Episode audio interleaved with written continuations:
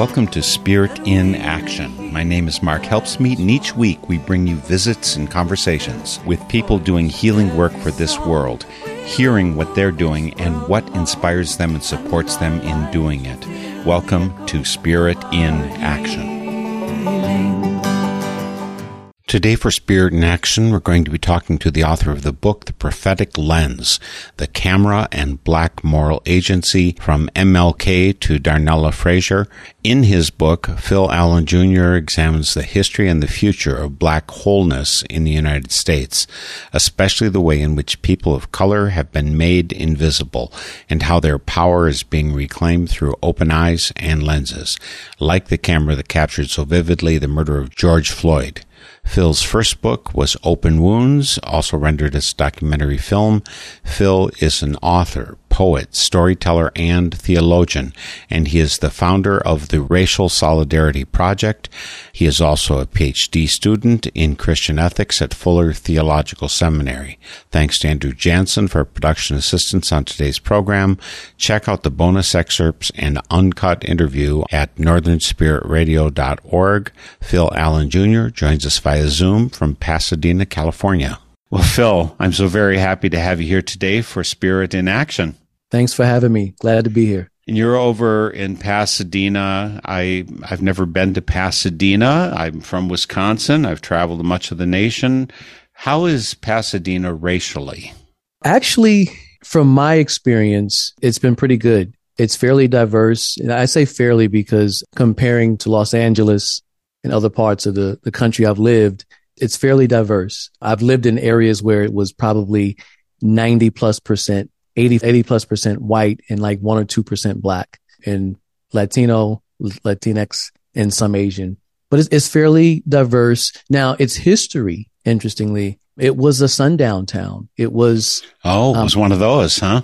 It was hostile towards African Americans and even Asians. There's a pretty high Asian population here, but its history, there's a, a history that, that can be told. But today, I'll say this of all of the five or six areas I've lived in Southern California around Los Angeles, this is the first place I've said I could settle down and live here the rest of my life.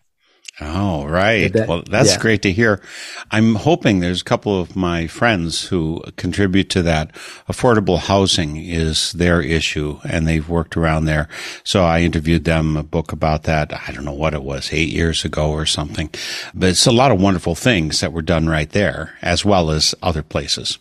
Yeah. We, we just had a, a annual 5k run to raise funds for, um, my nonprofit racial solidarity project and we had an organization that was there promoting and, and we're kind of hoping to partner at least lend our voice to for the uh they're exactly what you said they're there to uh, affordable housing affordable housing rent control yeah well, folks, you're tuned in today to Spirit in Action. We're talking with Phil Allen Jr. The prophetic lens the Camera and Moral Black Agency from MLK to Darnella Frazier is his most recent book.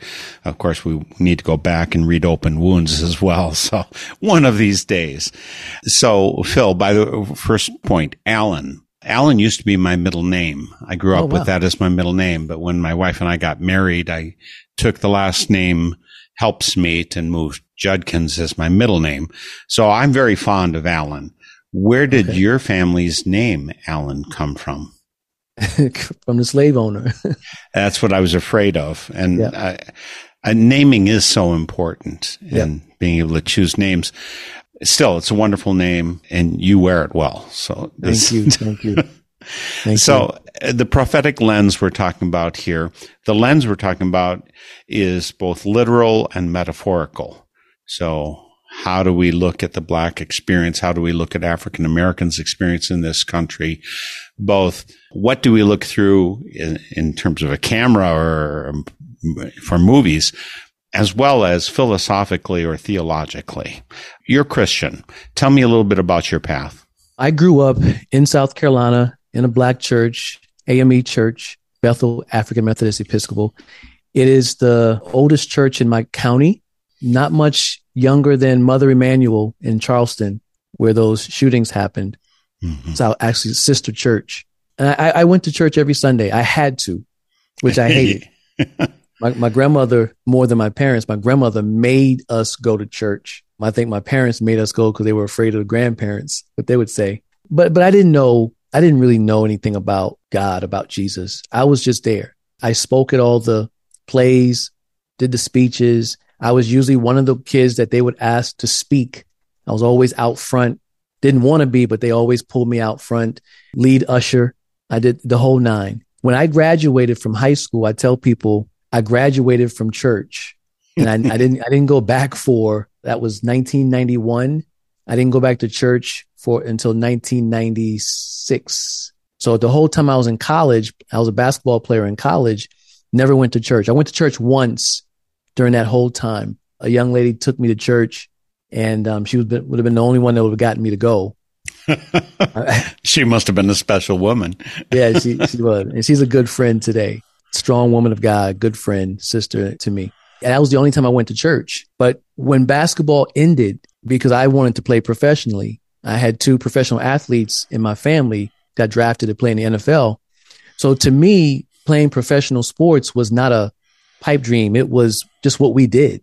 And when that didn't happen, my last game was on national TV playing against Wake Forest in the NCAA tournament. And after that, it was gone. And so I'm playing this game all my life. Now I'm without it. I don't have the structure. I don't have the goals. I don't have the season to prepare for. Who am I now? And I hit a rock bottom for about a year and a half, not clinically depressed, but looking back at it, I was in a, a deep fog.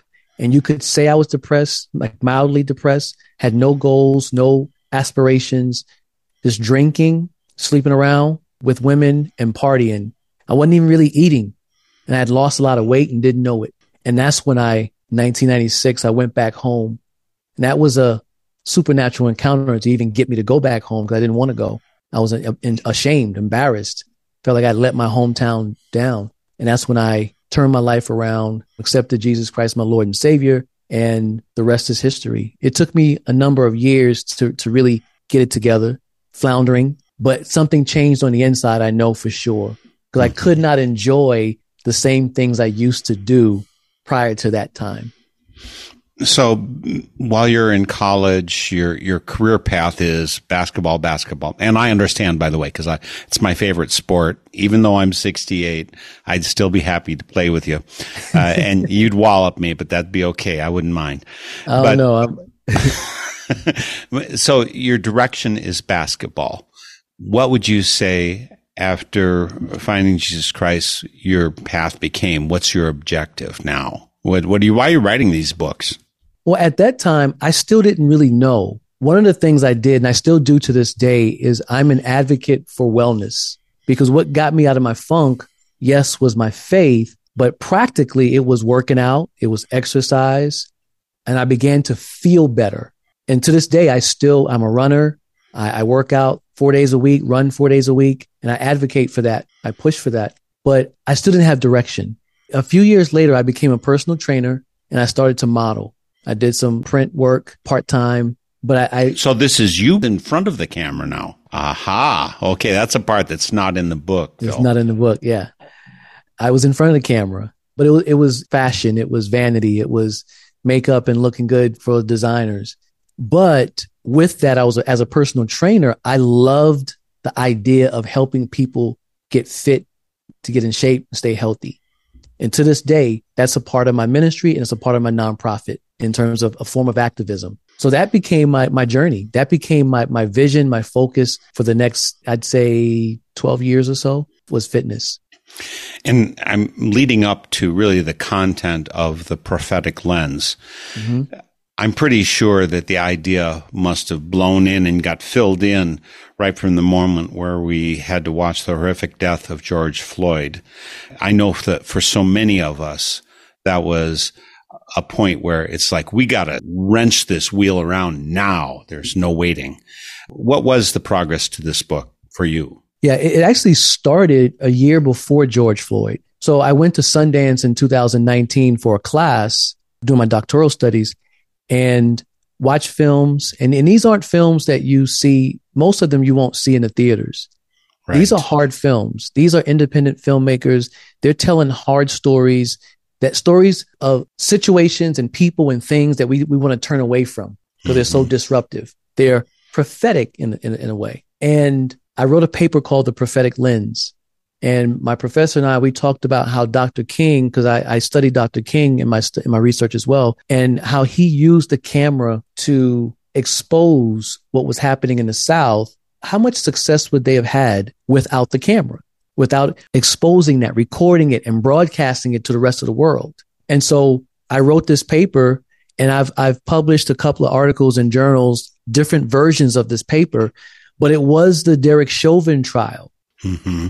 When I watching the trial, keeping up with it, and all they played the images over and over again, and the jurors even said it was the images, it was the video footage, it was it was that, and that's when I said I need to take this paper and unpack this some more and write this book. And so right after Derek Chauvin trial, I wrote a quick, brief summary proposal to Fortress Press. They loved the idea and then I got to writing.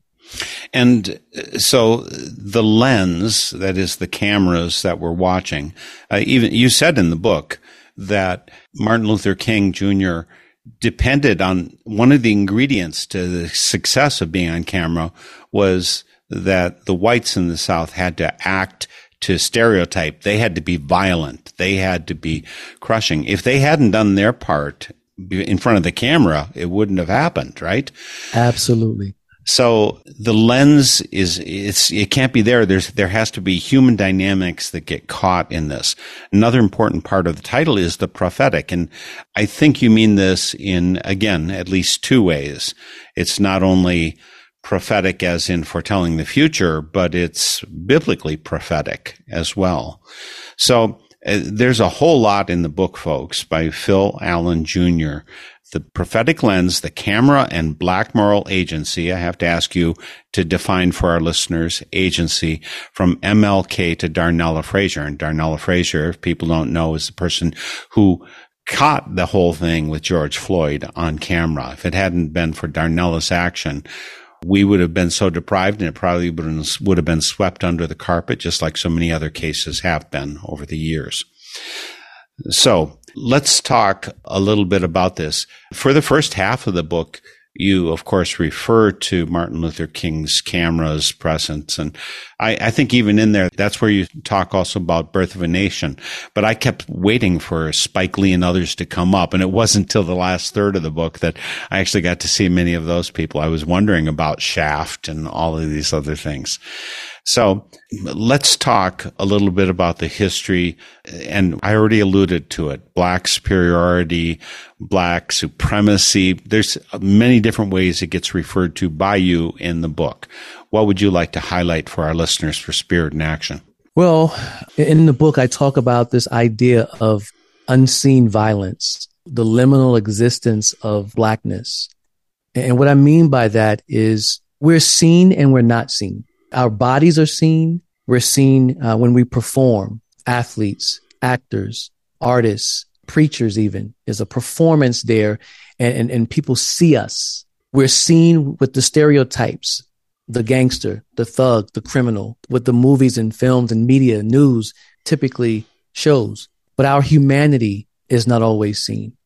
I mean, I, have had conversations even about George Floyd, and anyone who could the first thing you could you would say is, well, if he hadn't done this, blah blah blah. And my first thinking is, so you mean to tell me you can't see a man lost his life senselessly, regardless of what happened that he didn't want to get in the car. We can talk about that. We can argue why, but a human being lost his life, and to me that becomes a microcosm of how people don't see us. And so I wanted people to understand that first. And then then there's the unseen violator. So unseen violence, unseen violator. Well, let me, let me back up. The other part of being unseen is what we saw with Arbery and George Floyd, um, and even Breonna Taylor, Trayvon. We can go down the list. My grandfather, my great grandfather, Emmett Till. That is a normal experience for the collective historically. Those aren't one offs. Those are things that we're familiar with, that we see, we know their family, thousands of families African American families that have this intergenerational trauma, grieving a lynching, a shooting, brutality, what have you. And, and where does that come from? What, what's going on there? What's happening there? And this is where we get into white supremacy. This is where we get into this idea of devaluing Black life and prizing and prioritizing white life, white thought, white beauty, white theology, what have you. And then we internalize that. So we're prizing this idea of, of, white superiority. We're presenting these images, starting with the image of a, white Jesus. And so we have to wrestle with what we don't want to talk about. As a matter of fact, I'd rather talk about white supremacy than racism. I'd rather talk about the root than the symptoms. So the, the book kind of gets to that. And the camera, I think, I believe the camera shines a light on some harsh symptoms that force us to have to look deeper at what's really the cause. Actually, I'm going to toss in something here. I, I very seldom do this because what I really want to do is raise up your light and I happen to be exactly on the page with the horrors of racism in this country, all the African people who suffered and are still suffering from it, the uh, intergenerational effects that that has had, all of that. There's one hesitation I have, and that is the white emphasis. White has been an evolving category. It didn't used to include Irish and Italians and such. And it also, there are people now who have African blood who are not included as black anymore. They're white or they're non-black or something. I don't, I'm not quite sure what to call it. And part of my experience, by the way, is that I lived in Africa for two years. I was a Peace Corps volunteer in West Africa. So when you talk about, you know, 90% of the people being white in the area, well, it was 100% of the people were black where in the village where I lived. Of course, I'm rich relative to them, so I'm privileged still in that situation. But I actually had the situation happen where there was the president, the, the dictator of the country, called everybody to get out in the streets and to decry the colonists. So people are wa- marching down the street yelling down with the colonists. And I'm looking around and I'm saying, gee, who could that be? and mm-hmm. I wasn't really scared in the f- fact that they knew me and I was uh, friends and I was there. I was living a poverty life compared to Americans because I wanted to be helpful, right? Mm-hmm. But what I was aware of is that power is really the problem, power and self-interest. And in this country, that's manifested in whiteness. Mm-hmm. So I have this concern that talking about whiteness as the root of the problem is missing the real problem. And that's why you can have some people with black faces in the leadership in this country. And that doesn't necessarily mean that they're good guys or bad guys. It's just, if, it depends how much they're attached to power. So anyway, I don't want to negate anything you say in the book. It's rich, but I, that's the one hesitation I have about identifying white as the root. That's a good point. Good pushback. Here, here's the thing saying it's just power is it, the, the church has a tendency to, to do things like this. It's just sin and making it a universal term. The problem is if we don't name it, it can stay hidden. And because this mode of power has not only created an ideology, but it has from that ideology, a system, structures and institutions have been built around that particular power. And that's why we have to talk about, because you're right. It is at the end of the day, it is about power. So is when you talk about sexism, it's about power. Power, like, like Michel Foucault says, power is omnipresent. It's always going. It's, it's everywhere, always around us. Right. But we have to name it. And I think in the book, I talk about, there's a place where I talk about the inflammation Right. White, white, white supremacy or whiteness. And when I, when I say whiteness, I'm not talking about so much about white people or white person necessarily. I'm talking about the worldview, the vantage point from which one sees the world, and white supremacy being the ideology that was created from that. Mm-hmm. So, because you can be black and be a white supremacist. Mm-hmm. I, I, can be. I mean, we just saw what we, Kanye. We've seen them. Yes. yeah. yeah. So, Kanye. Yay is what does he wear? What that man? Yeah. but he and so, he's not the only one. But and he's not the only one. but we have to name it. If we were talking about women's issues, we'd have to name patriarchy. Mm-hmm. We have to call it, I, I diagnose it so that we can have the right, the proper prescription to deal with it. Mm-hmm. Um, that's that's my that's my pushback to just saying power. We have to say, well, what kind of power is it in this context? In America, it is this power. Again, as you're going through the book, you're looking at the various ways in which we look at racism, white supremacy, the power dynamics, the differences in peoples, how we categorize and mistreat and privilege other people. And all of that, folks, is in the book by Phil Allen Jr., The Prophetic Lens, The Camera and Moral Black Agency from MLK to Darnella Frazier. And Phil Allen's website is philallenjr.com. The links on northernspiritradio.org, just along with all of the hundreds of links of people I've interviewed over the last 17 years. So please come by northernspiritradio.org comment on this show, follow the links to Phil and the other guests that we've had. And if you feel led, please support us. You can donate to keep us going. And we depend on you. We've made a conscious choice for Northern Spirit Radio to not depend on corporations, commercial income, or on government but rather to depend upon you, the listeners. And that's led to this program being broadcast throughout the country. Northern Spirit radio programs are broadcast on some 45 stations nationwide in our communities, and they're specifically on community radio stations. So please support those community radio stations as well. Again, the book, The Prophetic Lens.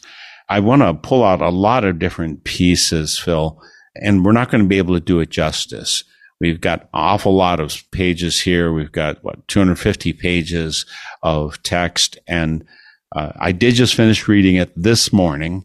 And there's so many wonderful and scary and powerful and transforming ideas that you introduce in the book. But I'm constantly struck by your closeness to them. Now, you mentioned already about the men of your generations who got in trouble, who got killed, who their deaths got excused because the white people in power.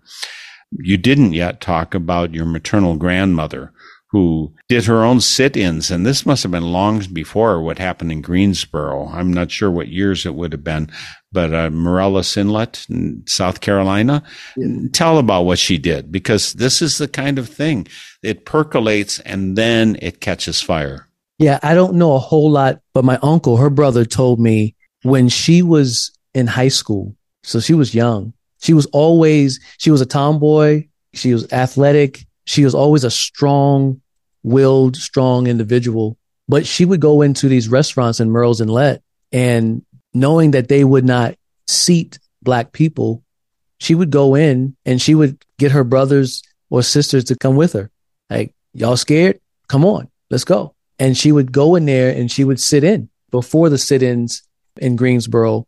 By the way, I went to school. Those four uh, from the sit ins in Greensboro are alumni of my school, North Carolina A&T State University, the A&T 4. Uh-huh. Uh, so, but, but long before them, she was doing that. And it made sense to me because that's who she was. Now, the grandmother I knew was that same strong person but also she carried the trauma from her husband's murder. So I knew that grandmother and she was tough. She was hard on people, but she also wanted the best for you. So it didn't surprise me at all that she was that person that did sit ins and it, it, just didn't get caught on TV. The, the camera wasn't there. And you say it a number of times in the book in different ways, and, and so many powerful and insightful ways of saying it, but that seeing things in picture is transformative. You could read a story about what happened with George Floyd and maybe it would or would not change your soul. But watching Derek Chauvin kneel on his neck and George saying, calling for his mother, it can't help be transformative. And so you say the pictures are transformative and they can be transformative for good or for bad.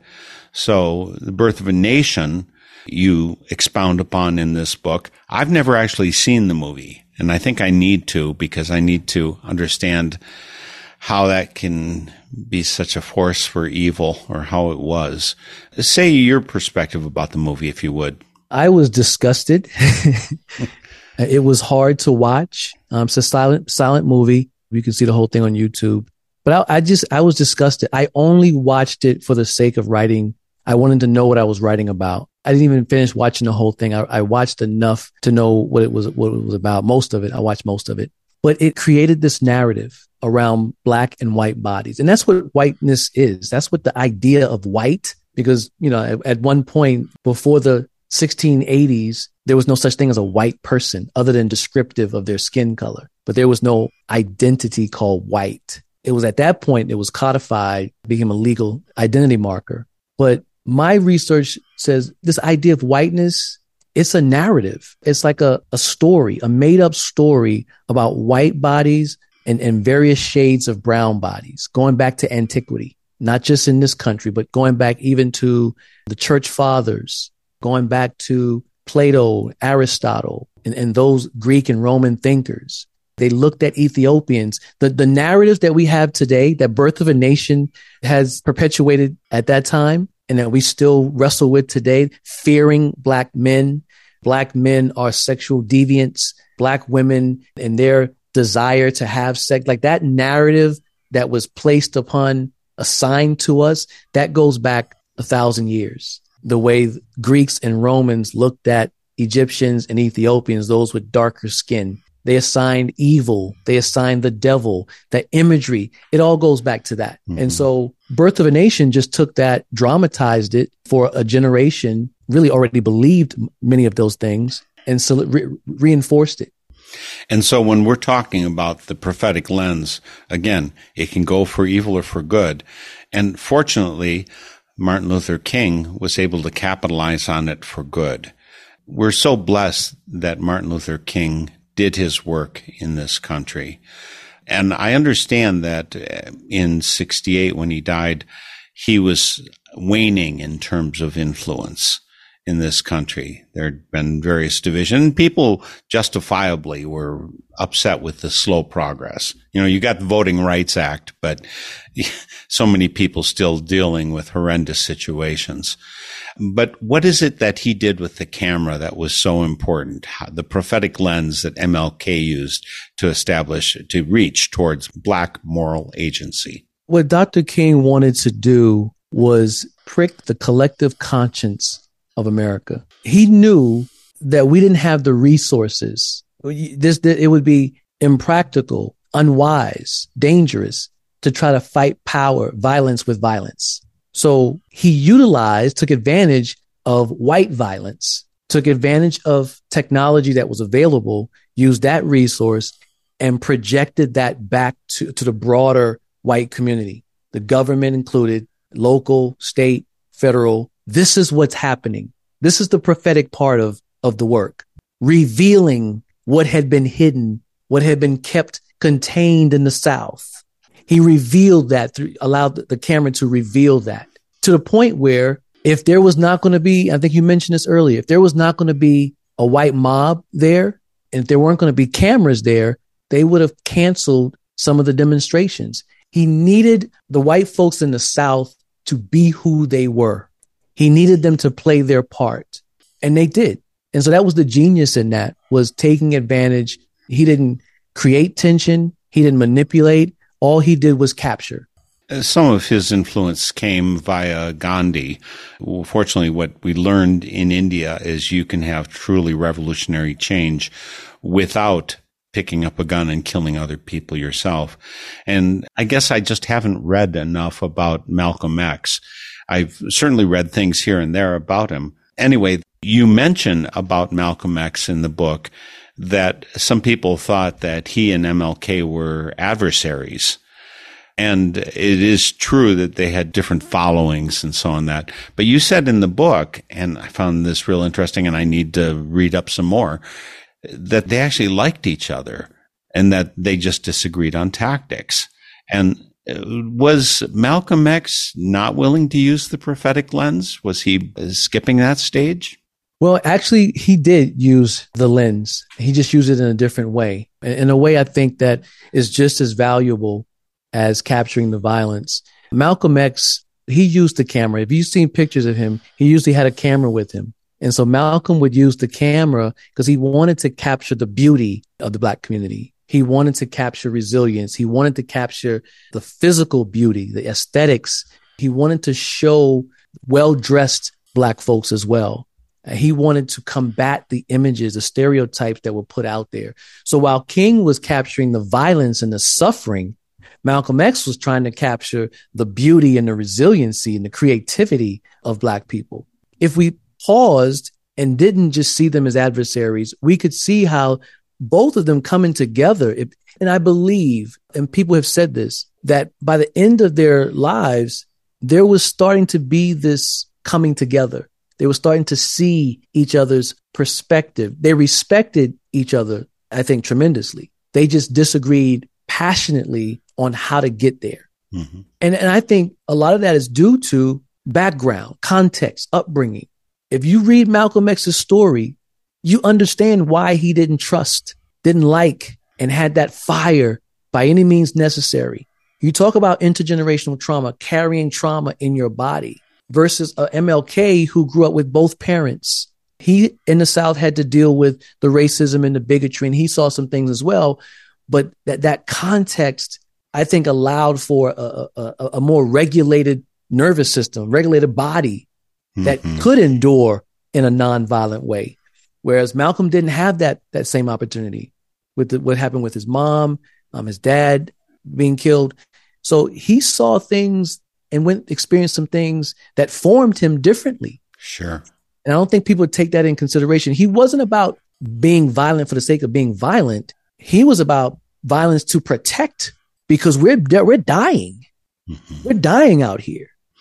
And in the book, you mention that uh, toward the end of his life, Malcolm X did a course correction or a change. I mean, he left Nation of Islam, which again, I'm sorry to say that I'm woefully ignorant about most of this, but he left that over disagreements on what? It's said that when he took his trip to Mecca, that's what changed him. When he saw all the various shades of Muslims from around the world. And he couldn't reconcile that with what was being taught back in America.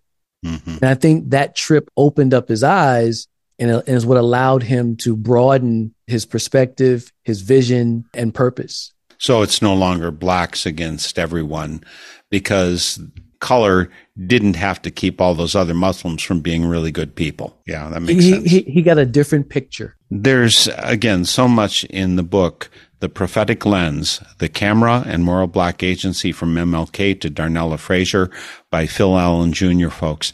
And again, his website is philallenjr.com. The link's on northernspiritradio.org. There's so much here. We're just going to grab little tidbits here and there.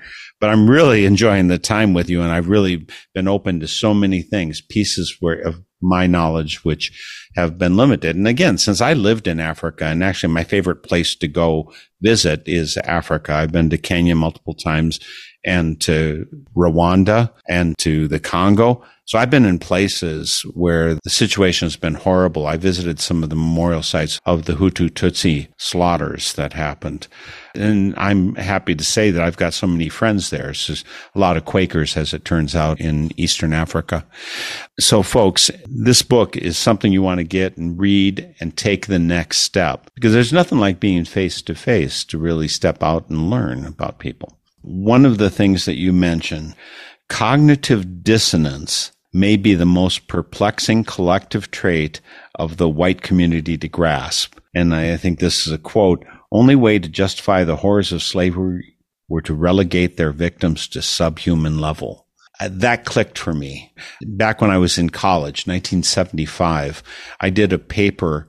It had to do with racism. It was specifically about the Civil Rights Act of 1958 that's when Republicans were in charge and when Republicans were the still good folks in that territory. In one of the books I read, it mentioned that up to the 1940s, into the 1940s, that even the good whites, the whites who were against slavery, the whites who were against Jim Crow, the whites who were for humane treatment, they still believed blacks were second rate citizens. They didn't have the intellect, abilities, senses, fine graces. So even the good guys still bought into this myth. And so therefore there's stuff that could be justified. Why did you put it in the book? You know, a lot of things that made its way in the book were just ideas I had been wrestling with. And, and I wanted to try to make some sense out of it. And I'm sure other people were wrestling with it as well. This notion of being a Christian, love, grace, mercy, compassion, and yet support or be silent with slavery. Fast forward, this notion of being at a worship service and leaving the worship service to go witness a lynching and to take your kids to see it. I preached a sermon once and a man in his 60s came up to me in tears after the sermon because my sermon reminded him of when he was a kid seeing his grandfather pictures of around the house of his grandfather standing in front of lynched black bodies. So how do you reconcile that? It, it, it's still to this day. How do you reconcile saying that you are, well, first of all, how do you reconcile being a human, even with, without the faith aspect, and that being okay? How do you say these human beings are inherently less, inherently inferior to me? How do you rationalize that? Even when you see brilliant, intelligent inventors, doctors, lawyers, you see it, you know it exists, but you refuse to allow yourself to believe it's not true. And to this day, I, I try to understand. I, I, don't try to understand anymore, but I wrestle with that. Mm-hmm. How do you rationalize? How do you say they're three fifths of a human? I understand there's some political implications there, but how do you do that? Right. And to understand that part of humanity, several months ago, I interviewed a woman who's the author of a book. And this should catch, you should understand that the psychology is the same thing that people use to relegate any race, any particular culture to subhuman status. The book is Why We Love Dogs, Eat Pigs, and Wear Cows. And you start saying, well, wait a minute. Pigs are as smart as dogs why are they secondary and what are the tools that allow us to do that? Well, those same things were used on all kinds of humans as well. And how do you relegate with African blood to be lesser? Well, you know, one of the phrases that I've read is, well, they don't have our sensitive feelings. They don't feel pain the way we do. Oh my goodness. And, yes. uh, and how do we internalize it? How do we transcend then what we've internalized and grown up with? The white superiority, the white supremacy myth that's part of our history. One of the things I, I love that you referred to was a passage from Jeremiah where the law is written on our hearts instead of on stone. That you talk about democratizing God's will, God's presence to us. Uh, say a little bit about that. And I, this is part of where the prophetic lens is being turned inwards too. Yeah, I wanted to make sure I spoke to the church. And I know that particularly those who are maybe more moderate and more right leaning need to hear either scripture explicitly or they need to have that. And I also wanted to have that as well as I wrestle with these ideas. And when we talk about the democratization of the camera, during Dr. King, during the civil rights movement, the camera was, it belonged to the news stations. Everyone didn't have access to that. Well, today, everyone has a phone. And so that democratization is, is, is the democratization of power. Everyone has this tool to enhance or amplify their agency. And I wanted to make that connection to this is God's work too. It's not just about the technology, but God has always been in the business of democratizing. And so there was a time when the word was written on tablets, on stones, or written on scrolls, and, and one person had access to it, or a few had access, and they would read it and relay the messages to the people. Then here in Jeremiah, God says, No, I've written it on their hearts. I want my word, my wisdom, I want everyone to have access to it. I want it to be ingrained in them, not just on this piece of paper and relayed to them. As a matter of fact, we go back to in the wilderness, that was God's original plan. The, the people said to Moses, No, you go and talk to God and come back and tell us what he said. right? And the same thing with Pentecost with the Holy Spirit. The Spirit was, it rested upon certain individuals. Well, at Pentecost, now the Spirit was now spread and distributed to believers. Mm-hmm. And so this, again, this further democratization of the presence of God, the wisdom of God, having access to God. Mm-hmm. And I wanted people to make that connection, the democratization of the power to see it through a theological lens that could God be behind this? I'm afraid it's time for another moment of slight pushback, but because I actually agree with you about just about everything you said, but you referred to Pentecost. And when you talk about it in the book, you talk about the disciples coming out and every person from all different countries hearing them in their own language. I'm all with you on that. But you put that as equal with speaking in tongues now, but speaking in tongues now, mostly people don't understand. It's, it's kind of the opposite, if you will. And I realize that both forms of speaking in tongues, what the disciples did and, and, then Paul refers to it also, you know, in Corinthians, when he's writing to them, he says, you know, I speak in tongues more than you do and all of that but I think it's two very different things. And I, I, find it very useful, the idea of speaking in tongues and everybody understands you in their own language versus I speak in tongues and only the people with the gift of translation can understand me. Yeah, yeah. I, I think the emphasis for me was just on the presence of God and the spirit was not just resting on one person as the king or the priest in the Old Testament, but the present evidence of the presence of God now democratized or distributed or, or people have access beyond just a handful. Mm-hmm. Um, it wasn't so much the emphasis on speaking in tongues today as much as it is the evidence of the presence of God. Mm-hmm. Uh, like I worship in tongues when I'm alone, when I'm by myself. I found over the years when I finally learned to not try to figure out what I'm saying or if I'm even doing this right, just allow myself to just be. And when I sing, in that spiritual language, there's no other time when I feel closer to God. Mm-hmm. That that's just my, been my experience. Mm-hmm. So you're right. When people are speaking in tongues today, oftentimes no one knows who's saying what. Right. But my emphasis was just on the the fact that tongues being evidence of the presence of God, no longer being confined to the king, priests, or a prophet, but actually believers mm-hmm. now have access to that presence. Well, and actually, one of the reasons it caught my attention is because, again, I'm Quaker, and part of the fundamental of Quaker belief is we don't need an intermediary. We don't need a minister priest, and you don't need the scrolls. You don't need the written because God can speak directly to your heart. So I'm all with you on that one. And hopefully, when we tune into that, that leads us to step past the inherited damage that we've got both as uh, white and non-white peoples and God can transform us in that way. Absolutely. At the core of it, it is the work of the spirit. I mean, if we want to get down to it, it, it there is a, a transforming work both for individuals and collectively. It's a work of the spirit. And I think tapping into that, submitting to that is necessary. You know, actually the weekend that crap hit the fan about George Floyd, that end of May of 2020. I was at a regional gathering of Quakers called Northern Yearly Meeting. And there was a years long process where we've been trying to find our role in this work. And we had just that day come to a resolution. And again, this is years of work to clarify how we're going to do this and what we're going to do to be an actively anti-racist group.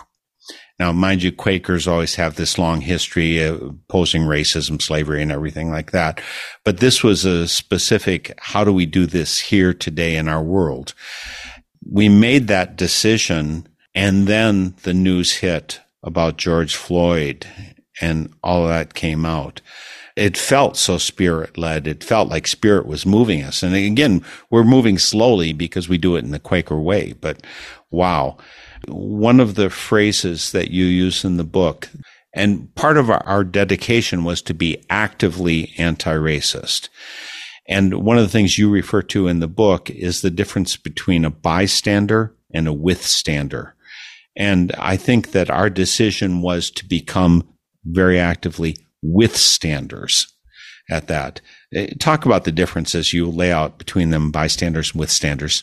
Yeah, you know that that idea came as I was writing, and I said, no, that this there's got to be something different to describe what she did. And we throw around that term bystander, and, and, and my idea of a bystander is passive. There's a passivity there, and they didn't choose; they happened to be on the scene and something happened near them where they could witness. But a withstander is not passive, is active. A withstander is one resisting to withstand something is to resist that force, but also withstanding to stand with uh, someone who's vulnerable, someone who's affected by that force. So in both of those ways, Darnella Frazier and a couple of others were withstanders. They weren't just looking along as they pass or standing afar and happen to witness this trauma, they were actively engaged in trying to stop the trauma, to stop the event, trying to prevent death. And I think that's the kind of that, that, next step that both individuals and groups can take is what do I do to actively engage and, and counter, go against that which is oppressive? That comes with risks. It comes with loss, loss of relationships, loss of comfort, loss of what you thought you knew, right? What you thought, how you thought things were, that is now gone. That video showed a lot of people what you thought you knew is no longer the case. Now it's mm-hmm. forcing us to have to rethink and it's forcing us to have to think about now, who do I become? That's a good, that's a question. Who do we become after post George Floyd? Exactly. You can't unsee it and we say George Floyd, but there's Arbery mm-hmm. right before that. And we saw the video. George Floyd was just closer. We, it was like right there in our face. We could hear his voice, whereas Arbery was off in the distance. So it was a, it was, but it was still impactful. But who do we become individually and collectively? Post George Floyd, who do I become? Who do I want to become? Mm-hmm. That's the question. Before I do anything, who do I want to become? Who do we want to become? I'm pretty clear about what my answer is to that. And I'm so thankful for your book leading us in that direction. There's a whole section I haven't referred to hardly at all now, which is about the pioneers of black filmmaking. There's a whole transformation that had to happen. There's an empowerment that had to happen. Can you just mention some people like Oscar Micheaux or any of the others that I'm afraid most people know nothing about. And they will know if they get Phil Allen Jr.'s book, The Prophetic Lens. Yes. Well, you know, I didn't know anything about Oscar Micheaux until I started writing the book. And a filmmaker actually told me about him. Oscar Micheaux, the thing that was was beautiful was not that he was just making films, but there was a purpose behind the filmmaking. It was to disrupt the narrative about what was presented about black people, not just targeting the narratives that white folks had had created about black folks, but also targeting black people so they could see themselves in a different light, so that they can internalize something different. You know, he is someone who started off the same way many many black folks did back then. Poverty was was his context. Discrimination, segregation was his context. Well, he worked his way up. Now that everyone's not going to, it's not that easy Everyone's not going to just work their way up and, and, and make it, but he was one who did. And he got into a position where he used his platform to begin to show black folks the possibilities. Again, who you can become.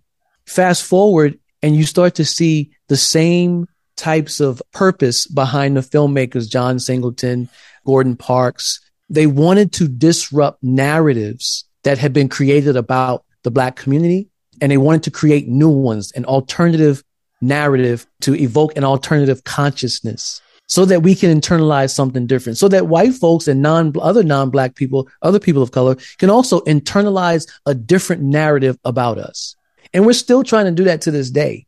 And spike lee and ava duvernay um, continued that same path. And i think at the end of the day as i said earlier the creation of white this idea of white as an identity is a narrative.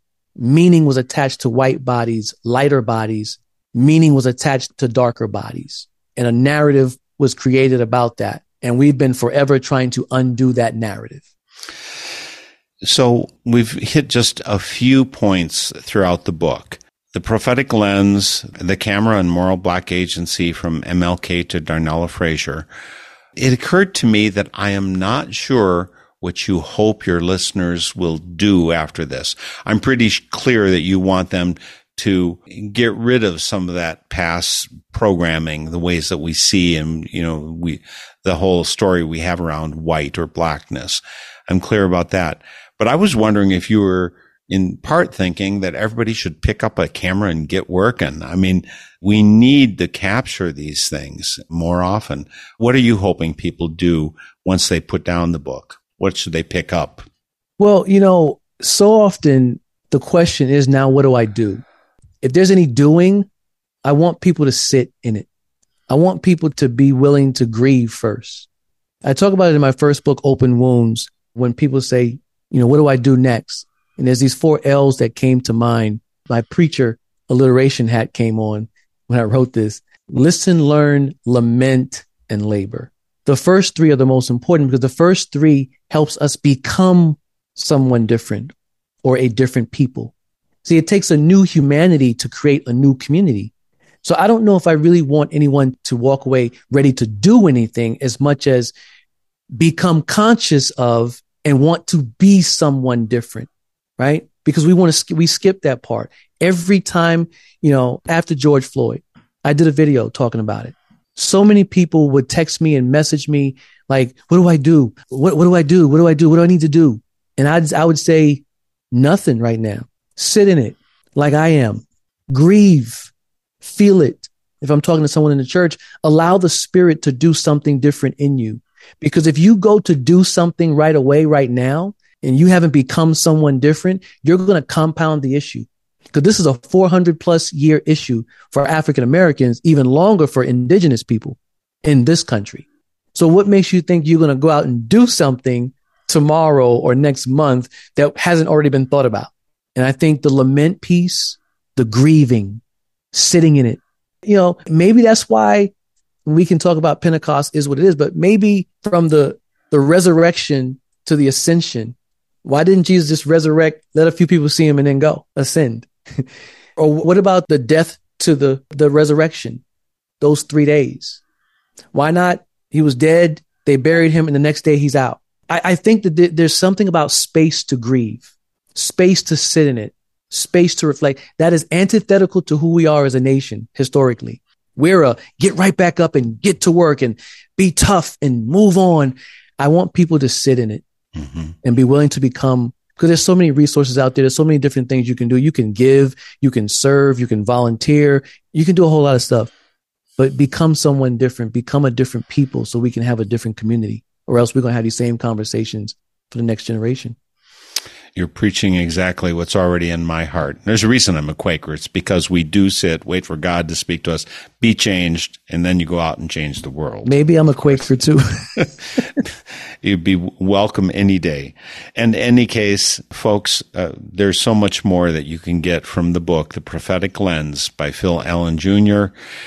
Please go to his website, philallenjr.com and check out his previous book, Open Wounds follow up, read this book, then sit down, let it change you and go out and change the world. And Phil, I thank you so much for doing this labor of love and spirit and change of pain, all of this to make this world a better place. Thank you so much for joining me today for Spirit in Action. Thank you so much. I thoroughly enjoyed this conversation with you. I appreciate it. And again, website, philallenjr.com is on northernspiritradio.org.